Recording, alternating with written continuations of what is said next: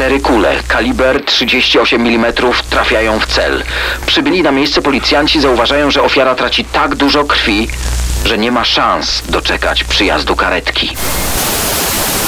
Z ich samochodem zrównał się biały Cadillac. Przez uchylone okno pada 12 strzałów. Sceny zbrodni w RMFFM. Co się dzieje? Kto by pomyślał, że papieru toaletowego nie kupisz, że półki z makaronem są tak naprawdę Ja półkami po miałem makaronie? szczęście, że kiedyś miałem rajd geologa, na który nie pojechałem i została mi jedna konserwa turystyczna. No to mnie ocaliło. Król życia teraz. Kamil Powiem- Bardowski, proszę bardzo. Daniel Dyk, no ja y, zaraz po nagraniu tego podcastu będę biegł i szukał. E, No właśnie, y, Ale słyszeliśmy, że pracujecie w domu. Tak, y, takie bardzo modne słowo home office. Homeworking też się pojawia. Słyszałem, że młodzież też nie poszła na studia, na uczelnię i nie wychodzi z domu, żeby spotykać się ze znajomymi, tylko siedzi i kwarantannuje się. Bardzo wam tego zazdrościmy. I No i mamy coś dla was. Specjalnie dlatego, z powodu, że no czasy są bardzo niepewne, nagraliśmy dłuższy podcast. No przecież kto was sprawdzi, co wy tam teraz robicie? To jest na specjalne życzenie naszych słuchaczy. To jest jeden z pomysłów podsuniętych przez Was. Morderstwa w świecie muzyki. Daniel Dyk i Kamil Barnowski prezentują Sceny zbrodni w RMFFM. O śmierci. Sporo niestety mówimy w scenach zbrodni w RMFFM i dzisiaj ten temat będzie nam szczególnie bliski, bo będziemy mówili o zabójstwach w świecie muzyki. Ale wyjątkowo. Nie zabójcy będą tymi, na których się skupiamy, a ich ofiary. Bo to gwiazdy muzyki, mające miliony fanów. Jednego dnia, wyobraźcie sobie, oklaskują ich tysiące na koncertach, a drugiego dnia opłakują miliony na całym świecie. Dlatego powiemy o zamachu na Boba Marleya i na jego muzyków. Naprawdę bardzo ciekawa sprawa. Przyjrzymy się też ostatnim chwilom Tupaka Shakura. Co ty mówisz? Tupak żyje, Tupak ma się dobrze. To jedna tylko i wyłącznie z legend opowiadana przez jego fanów. U nas wyłącznie fakty i oficjalne dane w tej sprawie. W scenach zbrodni także basista Sex Pistols e, Sid Vicious. To coś dla fanów punk rocka, ale pozwólcie, że zaczniemy od najsłynniejszego zabójstwa. Dlaczego zginął John Lennon? Chociaż za dużo powiedziane dlaczego. Dlaczego ginęli ci uwielbiani artyści? Powodów, jakimi kierowali się zabójcy, nam nie sposób zrozumieć.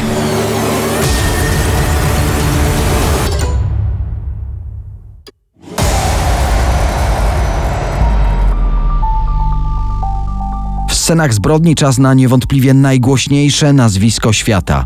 Lennon. John Lennon, poddany jej królewskiej mości, który miał powiedzieć o swoim zespole Beatlesi są popularniejsi od Jezusa. I trochę wprawdy w tym było.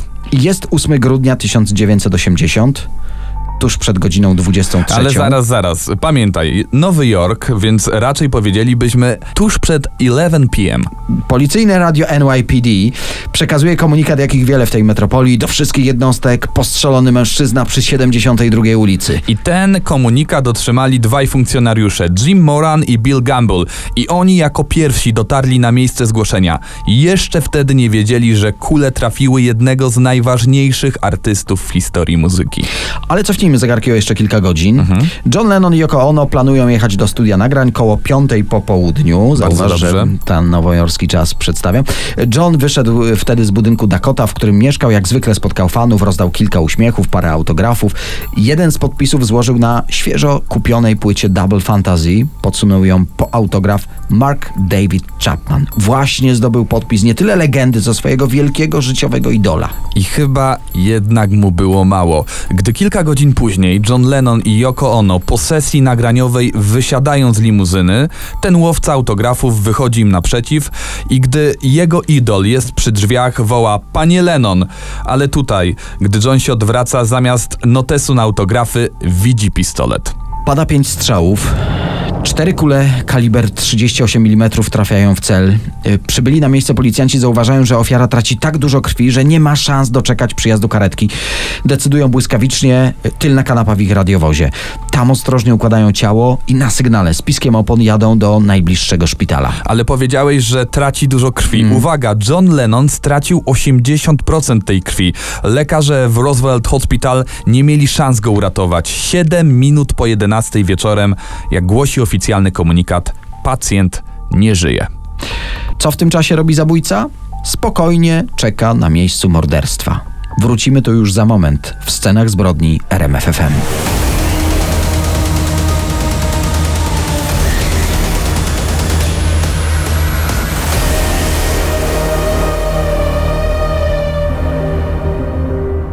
W scenach zbrodni dzisiaj zabójstwa prawdziwych legend muzyki. Każda z nich, myślę, jest nieodżałowana dla fanów, więc waham się, czy mówić, że zaczęliśmy od największej z legend. No może po prostu powiedz, wracamy do Nowego Jorku, późna noc z 8 na 9 grudnia, miejsce Manhattan i tu przed swoim mieszkaniem właśnie został zastrzelony John Lennon z The Beatles. Miał wtedy 40 lat. I co najmniej jeszcze drugie tyle przed sobą. Pomyśl, ile kompozycji mogłoby powstać No tak. fantastycznych. Lokalne media oczywiście podały informację, kto był ofiarą tej feralnej nowojorskiej nocy. Następnego dnia przy budynku, w którym mieszkał John Lennon, spontanicznie zebrał się tłum jego fanów. Rozpacz, histeria, głośne zawodzenia co jakiś czas tylko przerywały generalnie panującą tutaj taką niezwykłą jak na to miasto ciszę. Przed wejściem do budynku też oczywiście ogromny stos kwiatów. Ale nie zapominaj, że obiecaliśmy powiedzieć naszym słuchaczom, co z jego zabójcą. I gdy policjanci wieźli Lennona do szpitala, Mark Chapman nie ucieka z miejsca zbrodni, spokojnie czeka na kolejny patrol. W trakcie aresztowania nie stawia żadnego oporu. Ma wtedy 25 lat i już życie, którym mógłby spokojnie obdzielić kilka życiorysów, bo był narkomanem, został nawróconym chrześcijaninem, przeszedł załamanie nerwowe w czasie studiów, był też leczony psychiatrycznie. No, z 5-6 książek myślę spokojnie mogłoby powstać na jego temat, ale a propos książek. Była jedna, która miała absolutnie gigantyczny wpływ na jego życie. To książka J.D. Salingera Buszujący w zbożu. Zresztą miał ją przy sobie w chwili zabójstwa i napisał na niej to jest moje oświadczenie. Nawet mówił później w zeznaniach, że główny bohater tej książki stanowi ogromną część jego samego, tę mniejszą resztę stanowi sam diabeł. Ale był też przez całe lata fanatycznym fanem Beatlesów. Ale kto A nie mówiąc, był? Mówiąc fanatycznym w jego przypadku, to ja y, najlepiej to zilustruję. Mhm. Był tak zafascynowany Johnem Lennonem, że też ożenił się z Japonką, nie z jakiejś wielkiej miłości, a podobno wyłącznie dlatego, że trochę przypominała Yoko Ono. No jednak w pewnym momencie zaczął swojego idola oskarżać, że y, jest fałszywy. Wróćmy też do tych słynnych słów, dość nieopatrznych, że Beatlesi są popularniejsi od Jezusa i to uraziło jego świeżo nawrócone uczucia religijne. Poza tym twierdził, że Lennon głosi coś innego niż robi, bo tutaj pokój i miłość, a tu jeździ limuzynami.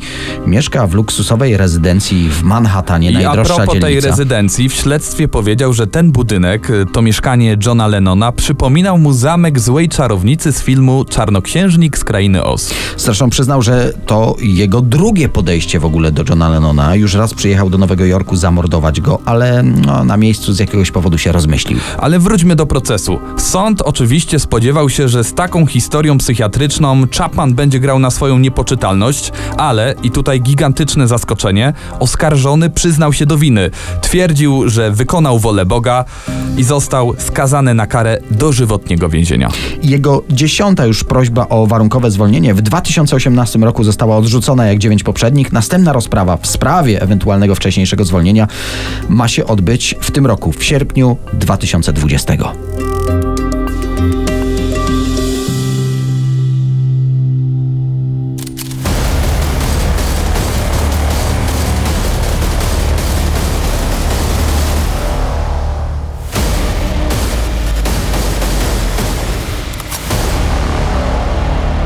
Scenach zbrodni. Mm, Dzisiaj okoliczności zabójstw znanych muzyków i wokalistów. Czas na Boba Marleya, a właściwie na muzyka, który z nim tworzył. Peter Tosh. Fani na pewno kojarzą go po charakterystycznej gitarze w kształcie karabinu. Ale z Bobem Marleyem też jest mocna kryminalna historia i o niej też powinniśmy opowiedzieć. Dobrze, to może zacznijmy od tego. Grudzień 1976, Kingston na Jamajce. Bob w swoim domu ma salę prób, właśnie wyszedł z niej na małą przekąskę, zszedł na dół do kuchni i zaczął obierać grejpfruta. I w tym momencie w drzwiach domu pojawił się mężczyzna z bronią. Strzelił w kierunku Marleya, ale trafił akurat wchodzącego na linię strzału jego menadżera. Don Taylor dostał cztery kule w podbrzusze. Jedna z kul odbiła się od ściany i rykoszetem trafia też Boba Marleya w pierś, w ramię. Kula dosłownie o milimetry minęła serce muzyka. upada, a na niego osuwa się jego menedżer. Możemy sobie tylko wyobrazić, jakie gigantyczne zamieszanie trwa w tym momencie w domu Marleya. Ale jego żona, Rita, zdążyła z dwójką synów wsiąść do samochodów. Każe chłopcom położyć się na tylnym siedzeniu, rusza gwałtownie, ale dwóch napastników biegnie dalej do auta. Jedna z kul trafia w drzwi, druga rozbija przednią szybę i uderza Ritę w głowę. Według ekspertów od balistyki szyba na tyle spowolniła pocisk, że nie przebił on czaszki, a jedynie się po niej ześliznął. Niebywałe. Samochód musiał zatrzymać się przed zamkniętą bramą posesji. Wtedy jeden z zamachowców dogonił samochód, wymierzył pistolet w żonę Marleya. Ta jednak udawała martwą, a krew z rany głowy tryskała obficie i to najprawdopodobniej sprawiło, że strzelec uznał, okej, nie trzeba poprawiać, nie nacisnął ponownie na spust. Ale na tym nie koniec. W sali prób zostali przecież inni muzycy. Czterech wskoczyło do metalowej wanny w łazience i jeden schował się za takim metalowym case'em na instrumenty. Za oknami usłyszeli syreny policyjnego radiowozu, które wystraszyły napastników. Zaskakujące, że wszyscy przeżyli, mimo że zamachowcy oddali w sumie 56 strzałów. Bob Marley, wściekły po zamachu, miał powiedzieć, że zamachowcy zginą od takiej samej liczby kul. I nie wiemy, czy to tylko taka legenda mająca mm, udowodnić, że był on prorokiem nie tylko w swoich mhm. tekstach muzycznych, ale kiedy trzy lata później zamachowcem okazał się według policjantów jeden z przyjaciół Marleya, gdy został przez policję zastrzelony, w jego ciele podobno było właśnie 56 pocisków. No z tej strony na pewno nie znaliście Boba Marleya, ale dodajmy jeszcze, że do dziś nie ustalono, kto był zleceniodawcą tego ostatecznie nieudanego zamachu na króla reggae. Przenieśmy się teraz do udanego yy, i do 1987 roku wspomniany już muzyk Peter Tosh z gitarą w kształcie karabinu M16. I to ciekawa historia, bo mówił o tej gitarze, że zestrzeli z niej wszystkich zwolenników diabła. Jako ten dobry, prawda? Mhm. No i właśnie y, jako dobry człowiek zaangażował się w pomoc niejakiemu Leppo. 13 y, lat człowiek odsiedział w więzieniu za morderstwo. Peter Tosh chciał pomóc mu wrócić do społeczeństwa, y, często zapraszał do siebie. I gdy ten skazaniec pewnego wieczoru z dwójką swoich kolegów zapukał do drzwi Tosza, oczywiste było, że wpuszczono go do środka. Wtedy wszyscy trzej wyciągają broń i żądają pieniędzy, padają strzały. Ginie Tosz, ginie dwójka jego kolegów, którzy akurat u niego byli. Zginęli z powodu kilkuset skradzionych dolarów.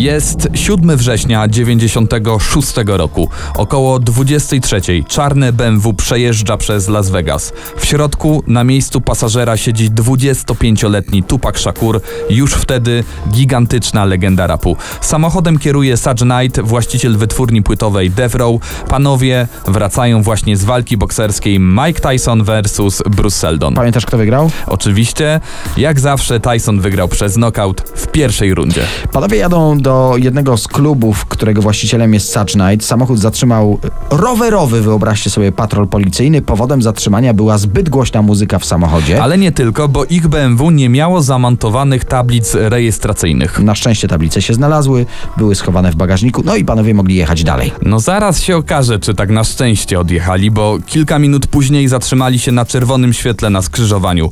Z ich samochodem zrównał się biały Cadillac. Przez pasy przechodził dodatkowo tłum ludzi, dlatego nie mogli szybko odjechać i wtedy z tego Cadillaca ktoś uchylił okno i oddał 12 strzałów w kierunku Shakura. Trafiły go cztery pociski wystrzelone z Glocka, dwa w klatkę piersiową, jeden w ramię, jeden w udo. Jakiś odłamek trafia też w producenta muzycznego, z którym jechał. Mimo wszystko Saj Knightowi jakimś cudem udało się odjechać z tego skrzyżowania, ale ich BMW złapało kapcia. Podziurawiony samochód kilka przecznic dalej zatrzymał kolejny patrol policji, no i widząc zakrwawionego Tupaka Wezwano pomoc. Raper został przewieziony do szpitala. Wiadomość o zamachu na Tupaka błyskawicznie rozeszła się po całych Stanach Zjednoczonych, a lekarze w tym czasie przez sześć dni walczyli o życie tej 25-letniej legendy. Niestety 13 września po południu Tupak Shakur zmarł w wyniku krwotoku wewnętrznego. Informacja zszokowała cały muzyczny świat, zwłaszcza jego przyjaciela Snoop Doga, ale też w swoich wspomnieniach opowiadał o tym Eminem. On wtedy pracował w restauracji, był tam, uwaga, kucharzem i wtedy pamięta, że gdy dotarła do nich ta informacja, wszyscy stali i gapili się w telewizor. Przed stacją radiową w Las Vegas, y, to jest największa wtedy hip-hopowa stacja radiowa na świecie, zgromadził się tłum zrozpaczonych fanów. Słuchali tam jego muzyki, chcieli w jakiś sposób oddać mu hołd albo po prostu być razem. Kto strzelał do Tupaka? No najprawdopodobniej członkowie gangu Crips. Słuchacze mogą ich kojarzyć, bo noszą takie charakterystyczne niebieskie mandamki, a my mówiliśmy o też nich też nich. w scenach zbrodni, oczywiście do odsłuchania w naszych podcastach. W tym białym Cadillacu, z którego strzelano do Tupaka, znajdowały się cztery osoby. Wśród nich był Orlando Baby Lane Anderson, członek gangu Crips. I co bardzo ważne w tej historii, trzy godziny wcześniej między nim a Tupakiem doszło do mocnej sprzeczki. Shakur pobił Andersona w zemście za to, że Anderson wraz z innymi członkami gangu Crips próbował okraść jego przyjaciela Travora Lane'a. Ochrona hotelu przerwała wtedy tę bójkę. Lane należał znowu do konkurencyjnego gangu Bloods. On jest, wiadomo, śmiertelnym, w śmiertelnym konflikcie z No to Cripsami. wszystko jest bardzo skomplikowane. Ale można odsłuchać podcast, myślę, będzie trochę łatwiejsze. Ale wracając do tej bójki, zarejestrował ją monitoring hotelu MGM Grand w Las Vegas, gdzie odbywała się ta walka Tysona. Nagranie z tej bójki jest dostępne w internecie. Bardzo polecam, zobaczycie jakie to było gigantyczne zamieszanie. No i na nieszczęście dla Tupaka nie został aresztowany z powodu tej bójki. Gdyby tak się stało, no być może żyłby dalej. Kto wie. Ale w tej sprawie nadal nie ma żadnego wyroku, nie ma oskarżenia. Za to o tropach śledztwa i o tych przedziwnych, przeróżnych teoriach dotyczących tej nocy powiemy już za moment w scenach zbrodni w RMFFM.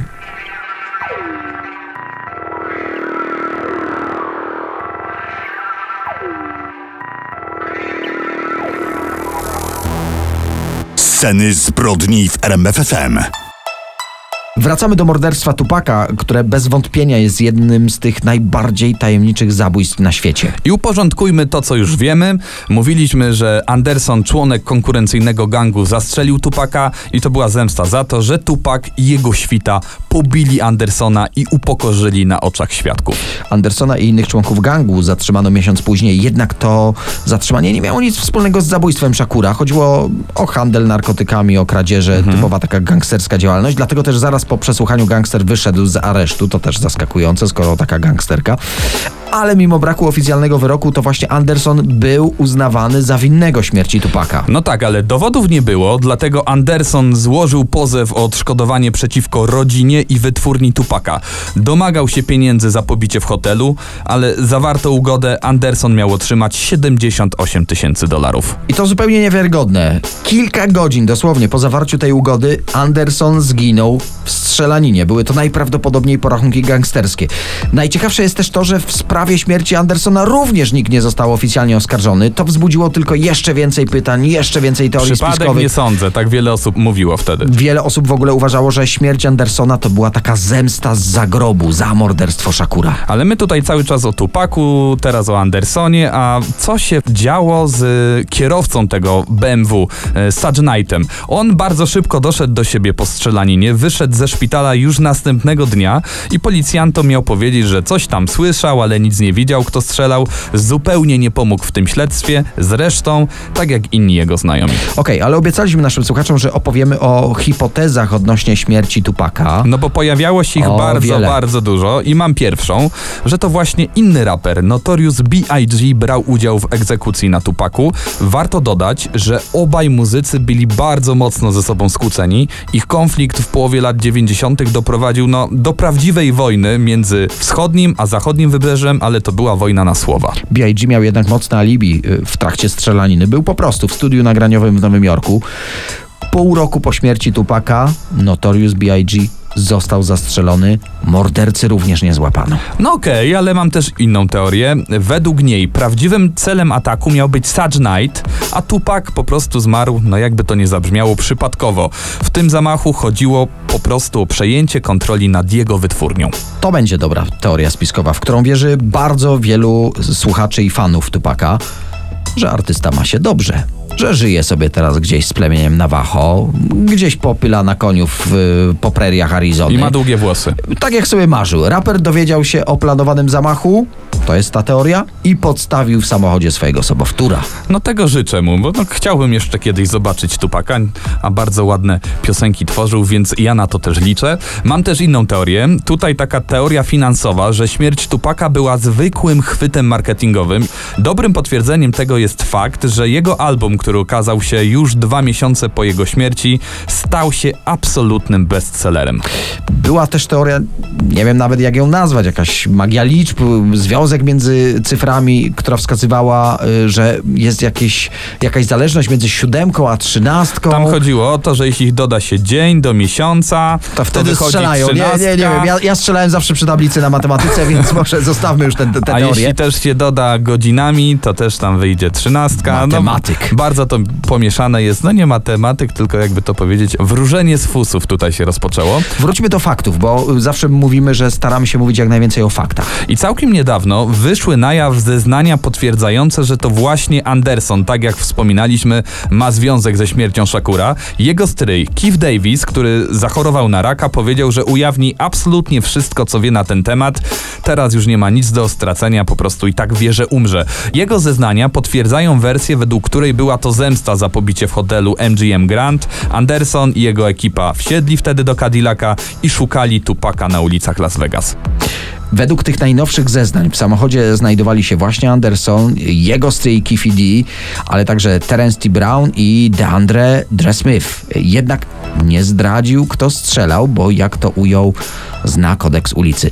Szef policji w Las Vegas poinformował, że najnowsze zeznania będą oczywiście analizowane. W skrócie, śledztwo w sprawie śmierci Tupaka wciąż trwa. Ale ja też mam taką informację nawiązującą do tej historii. Informację sprzed dwóch miesięcy. Wtedy samochód, w którym zastrzelono Tupaka, trafił na aukcję i został sprzedany za jedyne 6,5 miliona złotych.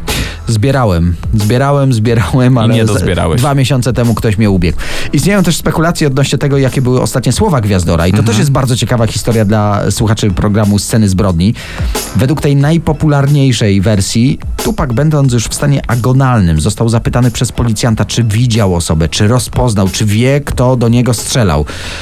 Szakur miał mu odpowiedzieć w typowy dla siebie sposób. P***ol się.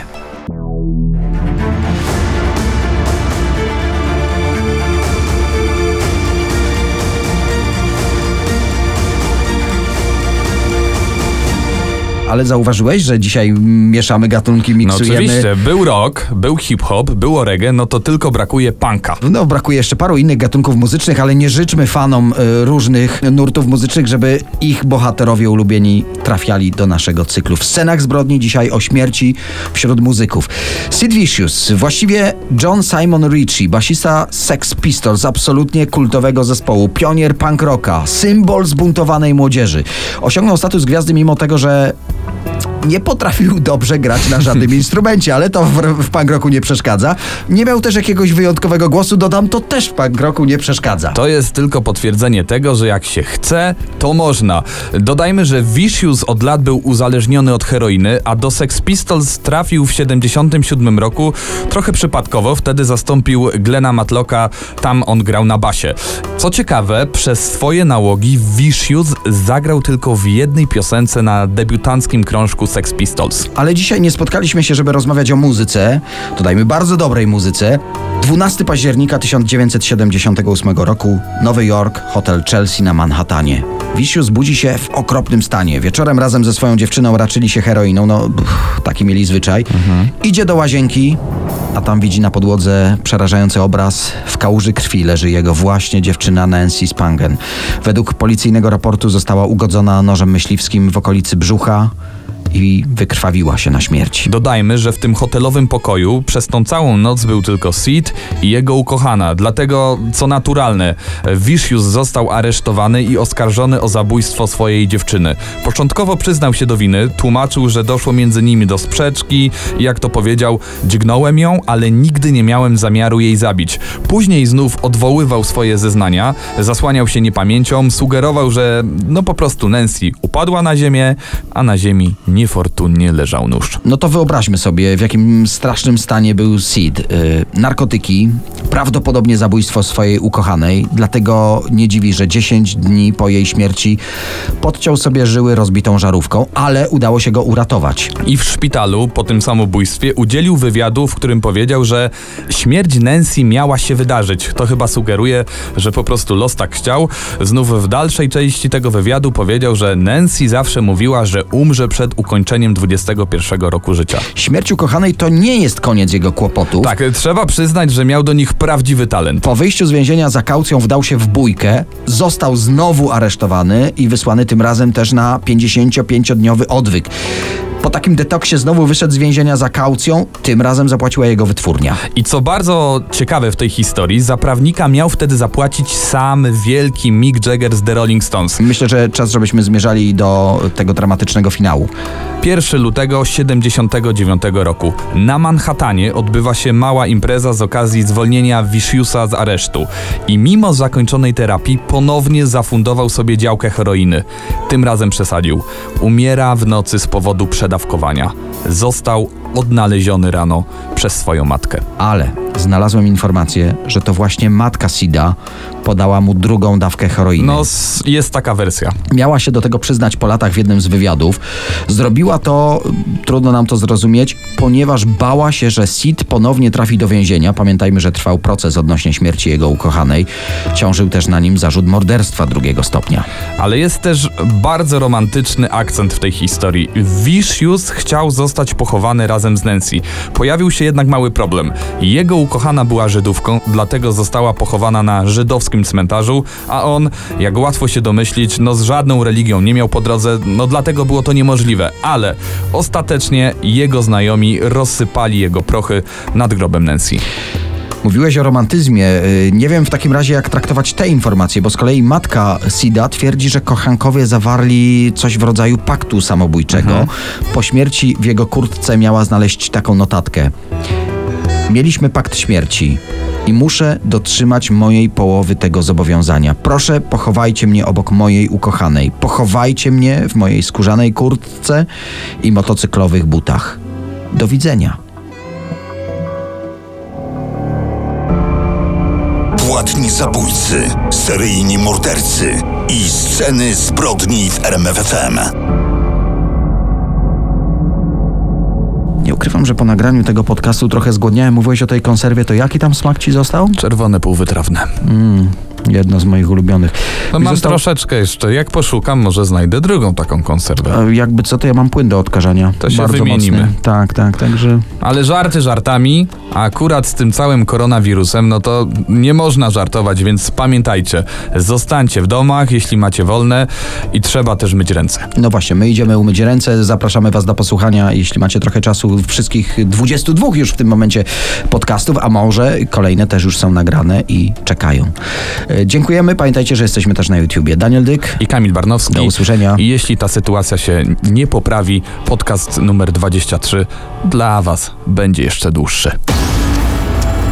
Daniel Dyk i Kamil Barnowski prezentują Sceny zbrodni w RMFFM.